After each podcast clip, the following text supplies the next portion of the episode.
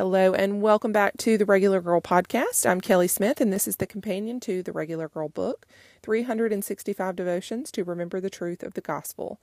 Today's entry is titled Promises. Until the time his prediction came true, the word of the Lord tested him. Psalm 105, verse 19. In the eyes of my children, I make promises to them all the time. The number of times I've said, maybe later, or we'll see, is high. I don't intend to make promises, but in their eyes, any answer that isn't a no is a yes, and I may as well have shaken hands on it and signed a contract in blood. I think it's because my children look to me as the one they can trust with their happiness. It's interesting, though, because my primary goal as their mom is to keep them safe and raise them to love the Lord. I provide food for them to eat and discipline for when they make mistakes and they need to learn. Nowhere in my goals as a mom is make them happy. Although I do love to see them happy, it's just not my number one priority. I've never said that to them, and yet you'd think I was a colossal failure as a mom when I can't make good on one of the things they unfairly assigned to me as a promise. And of course, when this happens, there are some definite feelings they have toward me. I believe we do the same thing with God. Nowhere in Scripture does He promise He'll make us happy. It for sure doesn't say anything about our wildest dreams coming true. It says a whole lot about His glory, His kingdom, picking up crosses, denying ourselves, and being transformed in the people He intended us to be. When we step into faith, we sign up for boot camp. We give our full approval for Him to work in our lives in a way to accomplish His many goals, not our own. As we become more like His people, our ideas and dreams move out so His can move in. And yet, when God doesn't fulfill a promise we assume He made with us, we have feelings towards Him. Did He really promise you the thing you're heartbroken over? Or did you unfairly assign Him a promise out of alignment with His intentions as our Father? Everything that is happening is happening to refine and test you for your faith in His true promises and ultimately your faith in Him. I have looked at the world that exists today and want more of what the kingdom of God is than the kingdom of earth man has created. And trust me, you want to be the person He is transforming you to be. You want His will, not yours. You want His glory, not yours. So I want to go a little bit deeper. Um, I don't know if you guys love it when I do this or not, if you just like the short, um, short little clips where I'm just reading, but I do want to just make sure that I am crystal clear on something. Um, I I do think that God does want us to be happy, um, but I think that that happiness is a fruit of all like us being in His will. I think that when we're in pure alignment with Him, um, we're looking to Him, we are more concerned about doing His will than what we want to do. That I think that joy, which I think is better than happiness, honestly, I think joy is a like happiness times 10. Um, I think that that's a natural byproduct of that.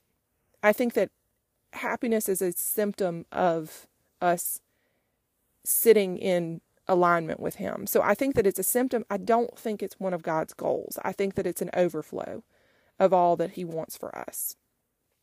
And so when I say, you know, as as God, I don't I don't think that one of his goals is to make us happy. It, it really does not say that anywhere in scripture.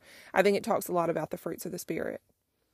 I also think that, you know, there's scripture that talks about he will give you the desires of your heart. And you know, I I think that something interesting happens that when we really start to pursue him, I do think that we we are always going to have things that we really want to accomplish in our lives. For me, I always wanted to write a book.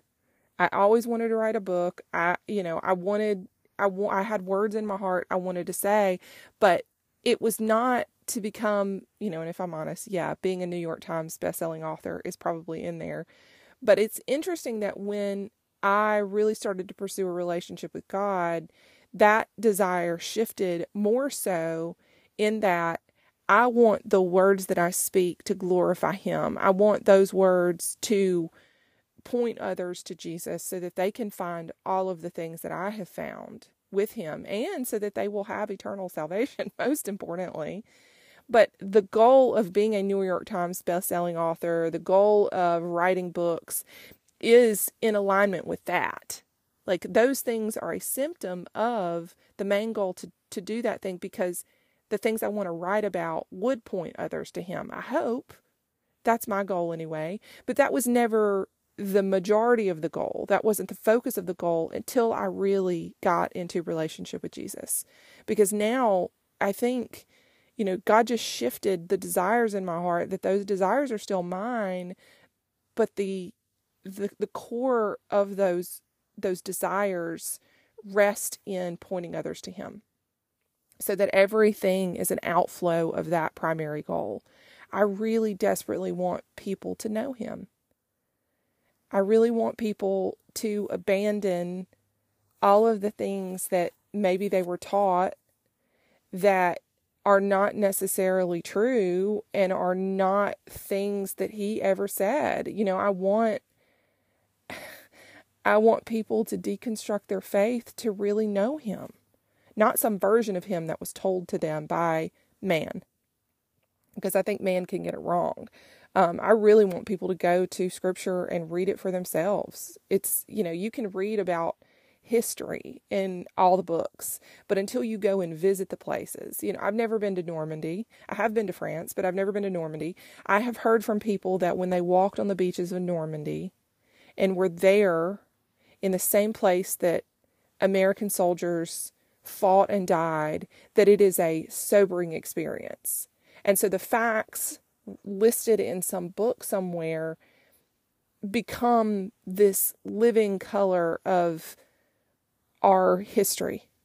It becomes real. And I think that that's what happens when we read the Bible and we go to the source and we read context and we begin to pray and really seek out God to change us from the inside out. I think that that's what happens. He becomes real to us. His love being some academic concept of how much he loves us becomes like we become fully enmeshed in that that we really feel that and that is something that man that'll it'll flip your world upside down in the best way possible um so what promises this is the question i have for you what promises do you feel like god has made to you that you don't think that he came through on and is it possible that you have unfairly assigned a promise to yourself that you that you feel God owes you that he never promised you to begin with. It was all just an assumption. Like my children hearing the word maybe and hearing, "Oh, we're definitely going to do that." Think about it. And if you'd love to talk through that and process that a little bit more, I'd love to do that with you. Um, you can always find me on Facebook. Um, you can reach out to me. I think you can actually put comments on any of these episodes. I'd love to continue this conversation. Um, yeah, if you have any questions or want to process through, I would love to be a person to help you do that. So, with that said, we're going to close out today, and I just really thank you for being here today. I really thank you for showing up and listening to these episodes. I see you. Um, I don't actually see you, but I do see the statistics of, of people listening. I don't know who you are, where you are, but really thank you. I am at this moment in time standing in my closet with the doors shut. I have my book and my phone propped up on a box. And maybe I'll share a picture of that so you guys can see it behind the scenes. But I really am. I'm just showing up every day because I feel like these words matter. And even if it is just affecting one person, that matters enough to me that I show up every day and make this happen. Um, so I see you. I'm thankful for you. And I pray you'll come back again soon. You guys take care. We'll talk soon.